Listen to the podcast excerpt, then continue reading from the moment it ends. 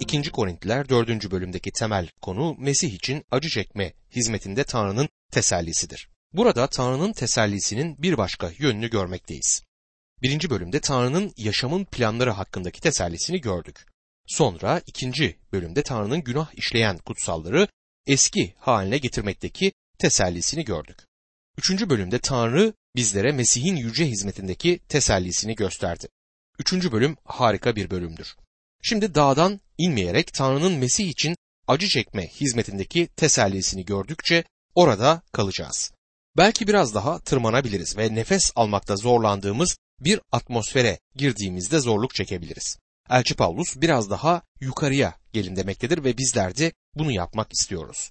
2. Korintiler 4. bölüm 1. ayette bu hizmeti Tanrı'nın merhametiyle üstlendiğimiz için cesaretimizi yitirmeyiz diye yazıyor. Bu yüce bir hizmettir. Tanrı bizlere hiç kimsenin düşünemeyeceği bir mesaj vermiştir. Bir insanın müjdenin sunduğu türde bir plan düşünebilmesi imkansızdır. Tanrı'nın benim yüce müjdenin bir hizmetkarı olmama, merhametinden başka neden izin verdiğini bilmiyorum. Daha önce Tanrı'nın merhamette zengin olduğunu gördük. Tanrı bana gelmeden önce merhametini bitirmedi çünkü merhamete ne kadar çok ihtiyacım olduğunu gördü. Bana karşı merhametinde zengindir. Merhametiyle kutsal kitabı öğreten bir radyo programımızın olmasına izin verdi Tanrı. Her şey onun merhametiyle olduğundan cesaretimizi yitirmeyiz. Bu bizim için bir sevinç kaynağıdır. Bu merhamet neden bu kadar harikadır? Size neden bu kadar harika olduğunu söyleyeceğim. İlahiyat okulunda okurken dinleri etüt Hatta ilgimi o kadar çok çekiyorlardı ki neredeyse dinleri kıyaslama konusunda uzmanlaşacaktım. Bunu yapmadığım halde dünyanın birçok dini hakkında çok şey öğrendim. Tanrı'nın lütfunun müjdesi olan Hristiyanlıkla dünyadaki dinler arasındaki farkı bilmenizi isterim. Bunu basitçe bir tek sözde dile getirebiliriz. Dünyadaki bütün dinler yap yap der. İncil ise yapılmıştır der. İncil bana Tanrı'nın benim için bir şey yapmış olduğunu, benim buna inanmam ve güvenmem gerektiğini söyler. Ona gidebilmemin tek yolu imandır. Benim ona yaklaşımımın yolu budur. İman olmadan onu hoşnut etmek imkansızdır. Buna tezat olarak dünyanın dinlerinin hepsi yap diye emreder. Dünyadaki tarikatların Tanrı ile doğru bir konumda olmak için yapmamızı söyledikleri şeyleri görmek neredeyse eğlendiricidir. Tarikatlardan biri yapmamız gereken dört şey olduğunu, diğeri yedi şey olduğunu söyler. Bir başkasının yapmamız gereken on şeylik bir listesi, bir on emir listesi vardır. Bu tarikatların bazıları imanınız olması gerektiğini söyler ancak iman derken İsa Mesih'e güvenmekten değil, İsa'yı ve 2000 yıl kadar önce öldüğünü tarihsel bir gerçek olarak kabul etmekten bahsederler. Size şunu açıkça söyleyeyim ki sadece İsa'nın öldüğüne inanmak sizi kurtarmayacaktır. Dostum, kutsal kitaba göre İsa Mesih bizim günahlarımız için ölmüştür ve dirilmiştir. Önemli olan fark budur. Onun bitirmiş olduğu işe güvenmeliyiz. Yapılmış ve bu iş bitirilmiştir. Elçi Paulus bir süre yasanın altındaydı ve yap yap diyen bir sistemin altında yaşadığını biliyordu. Öz be öz İbraniyim, kutsal yasaya bağlılık derseniz ferisiydim. Gerçekten de yasanın altındaydı ve kurtuluşunu kazanabilmeyi umuyordu. Sonra bir gün Şam yolunda Rab İsa Mesih ile karşılaştı. Onu Rab ve kurtarıcı olarak tanıdıktan sonra Filipeliler 3. bölüm 8 ve 9. ayetlerde şöyle yazdı. Dahası var. Uğruna her şeyi yitirdiğim Rabbim İsa Mesih'i tanımanın üstün değeri yanında her şeyi zarar sayıyorum, süprüntü sayıyorum.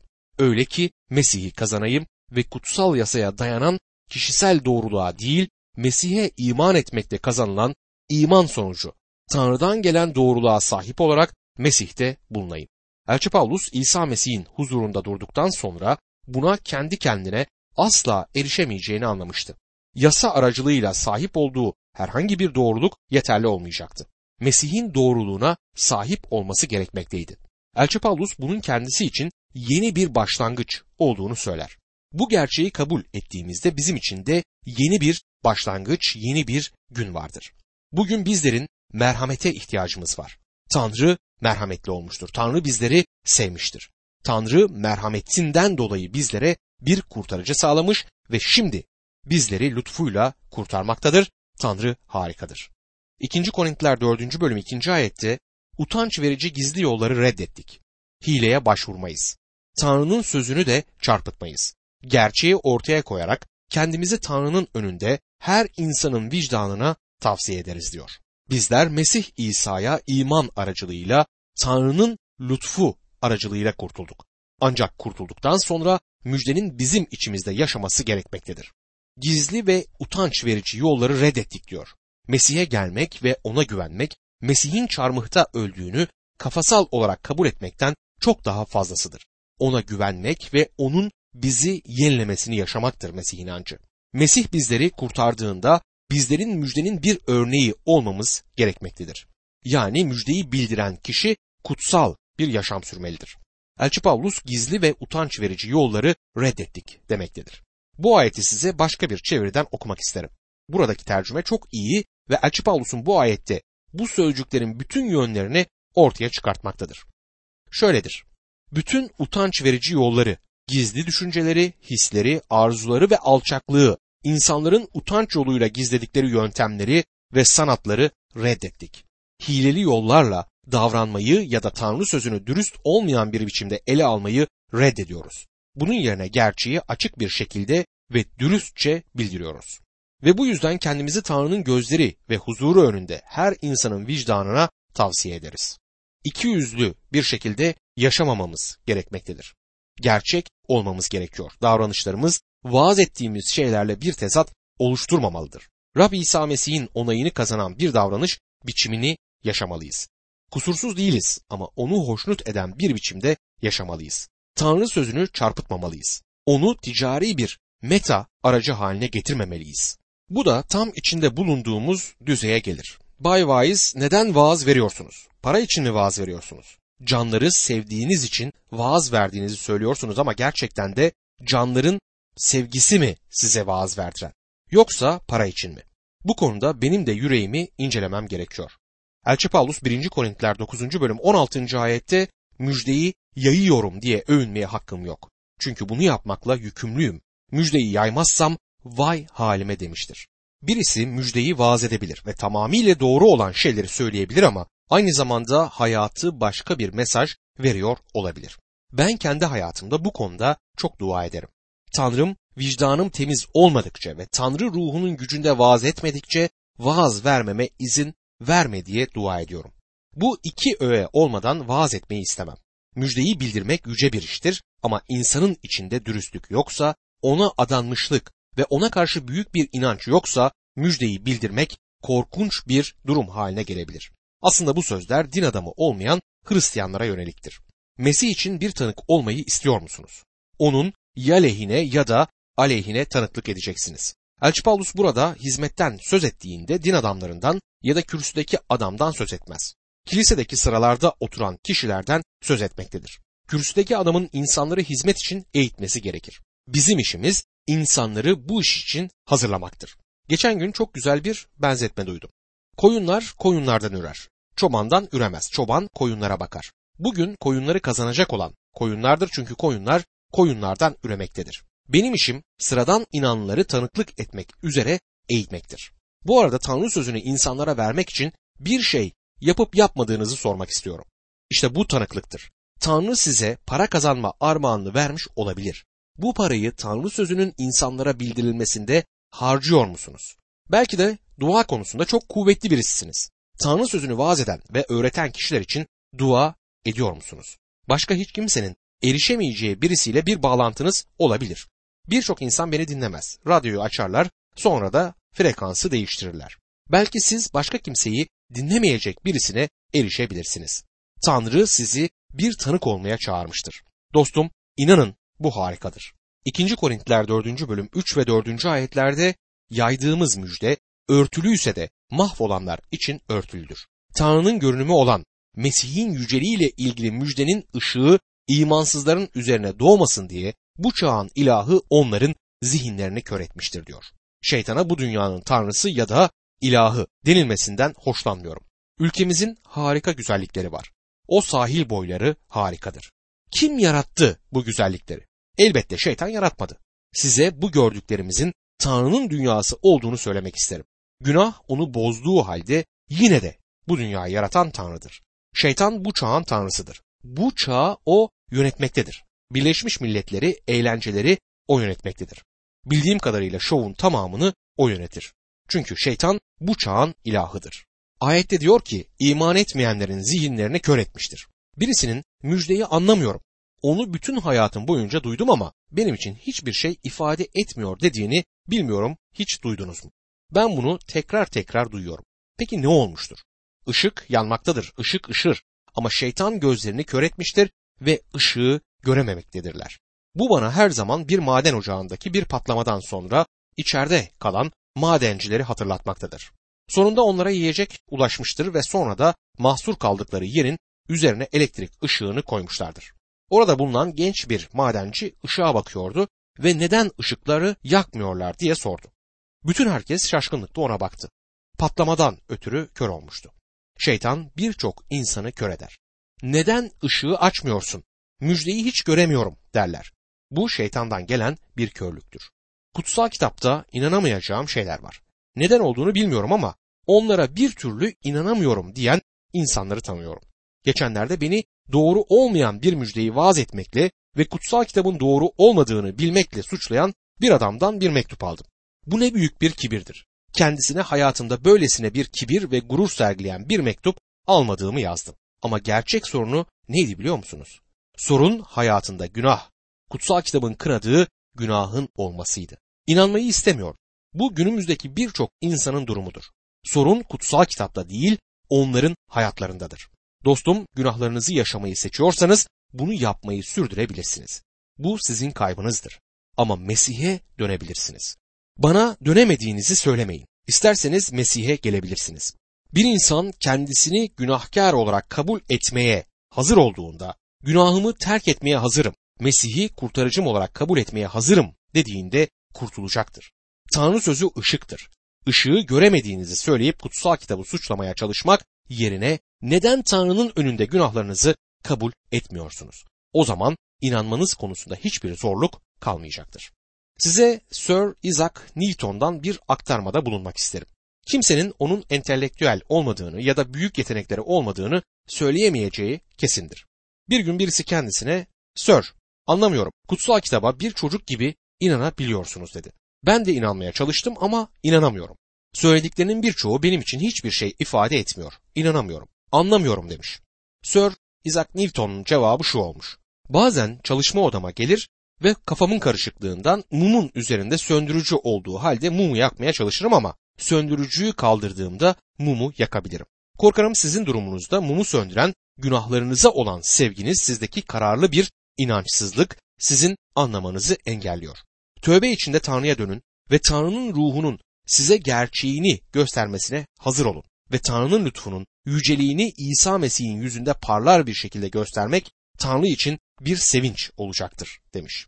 Sir Isaac Newton sadece büyük bir bilim adamı olmakla kalmaz, aynı zamanda büyük bir vaiz olarak yaşamıştır. Acaba insanlar neden inanmıyorlar? Çünkü şeytan Tanrı'nın görüntüsü olan Mesih'in yüceliğini bildiren müjdenin ışığını imansızların üzerine doğmasın diye onların gözlerini kör etmiştir. Yüce bir müjde var elimizde ama Mesih'in yüceliğini ortaya koyduğu için yücedir. İnsanların görmeyi istemediklerinin bu olduğu bellidir. 2. Korintiler 4. bölüm 5. ayette biz kendimizi ilan etmiyoruz ama Mesih İsa'yı Rab kendimizi de İsa uğruna kullarınız ilan ediyoruz diyor. Bizler Rab İsa'yı ilan ediyoruz der.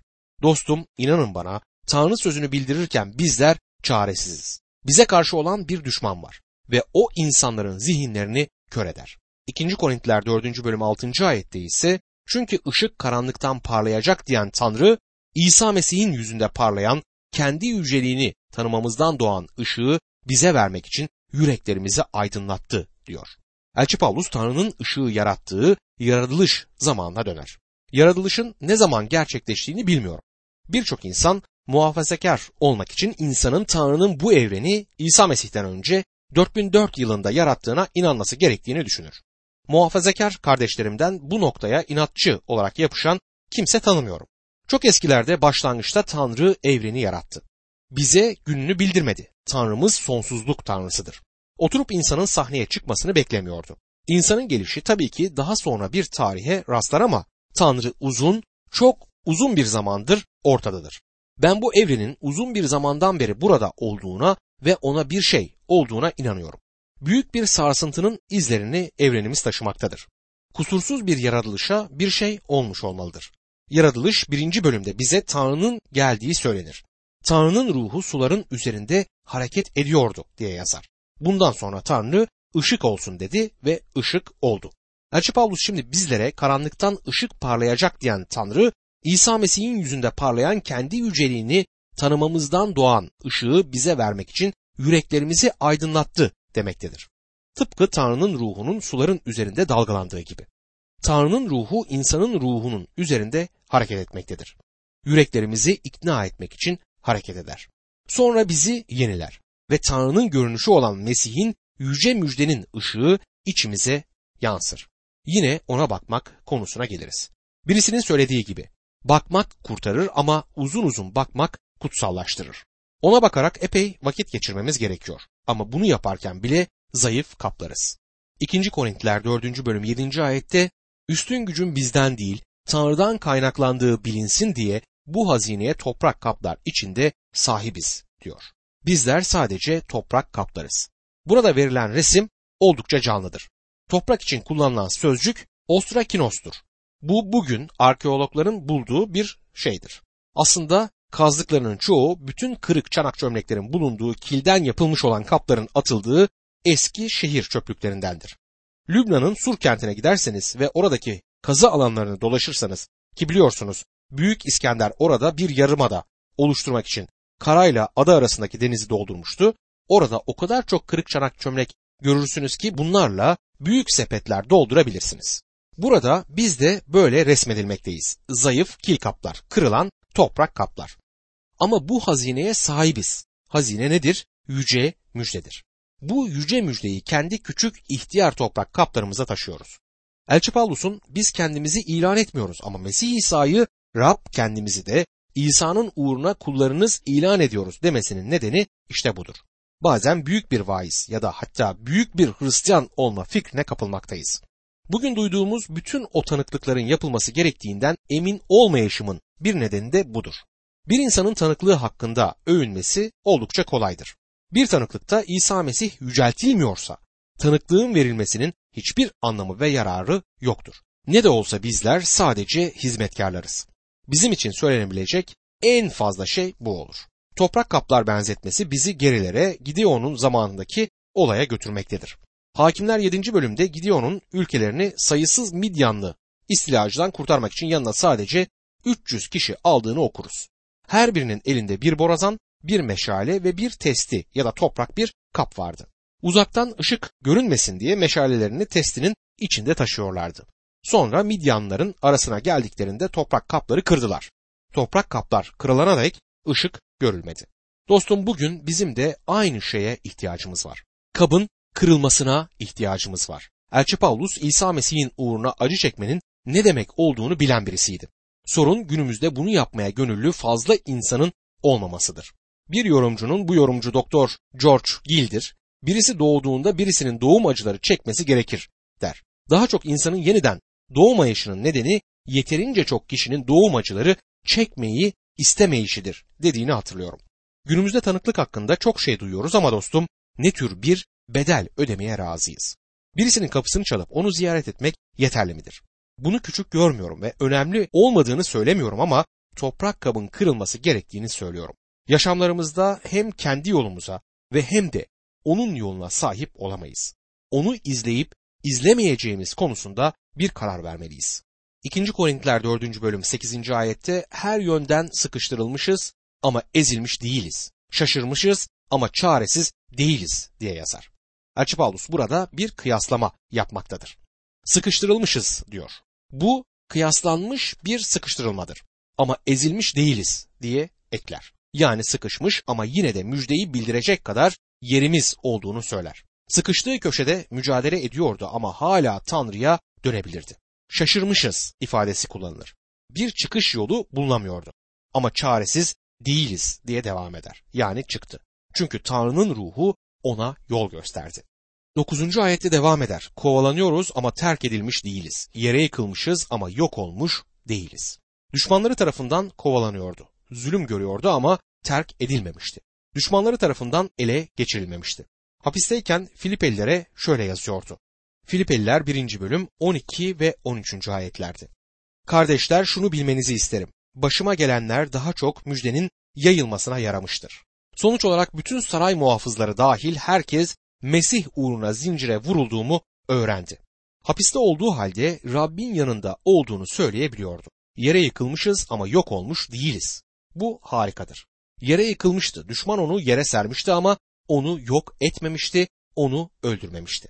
Aslında Elçi Paulus bütün bunları söylerken sözleri ustaca kullanarak onlarla oynamaktadır. Ama bu tercümede yok olmuştur. Elçi Paulus hayatının sonunda bile yarışı bitirdim diyebilmiştir. Elçi Paulus'un kaybettiği bir savaşta savaşöre benzemekteydi. Bu adamın çok zayıf olduğunu hissediyor musunuz bilmiyorum. Buna karşın zayıflığında kuvvetliydi. Bu küçük, sakat, zayıf, hasta Yahudi'yi büyük, dev Roma gücü karşısında görebilseydik onun bir hiç olduğu sonucuna varırdık. Ama dostum bir dakika durun. Gerçek şu ki o adam Roma İmparatorluğunu kurutup çürüyen bir mesaj getirmişti. Tarihçi Gibbon bile Roma İmparatorluğu'nun Mesih'in müjdesinin bildirilişinin önünde duramadığını söylemiştir. Müjde hala egemenlikleri, hükümranlıkları devirmektedir. Elçi Paulus çok zayıf görünüyordu. Buna karşın Tanrı onu tekrar ve tekrar kurtardı. Onu kurtarmak için hem mucizesel hem de doğal yolları kullandı Tanrı. Tanrı hizmetkarlarını hiçbir zaman terk etmeyecektir. Sizler ve ben ödünler, çıkarlar gününde bir insanın ne kadar popüler olduğuyla ya da kaç tane arkadaşı olduğuyla ölçüldüğü bir günde yaşıyoruz. Bir kentte vaizlik yapan değerli bir vaiz, ben insanı düşmanlarıyla ölçerim derdi. Doğru türde düşmanlara sahip olmak önemlidir. İsa Mesih eğer onu sever ve izlersek dünyanın bizden nefret edeceğini söylemişti. Elçi Paulus'un doğru türde düşmanları bulunmaktadır. Benim de doğru türde düşmanlarım olduğundan eminim.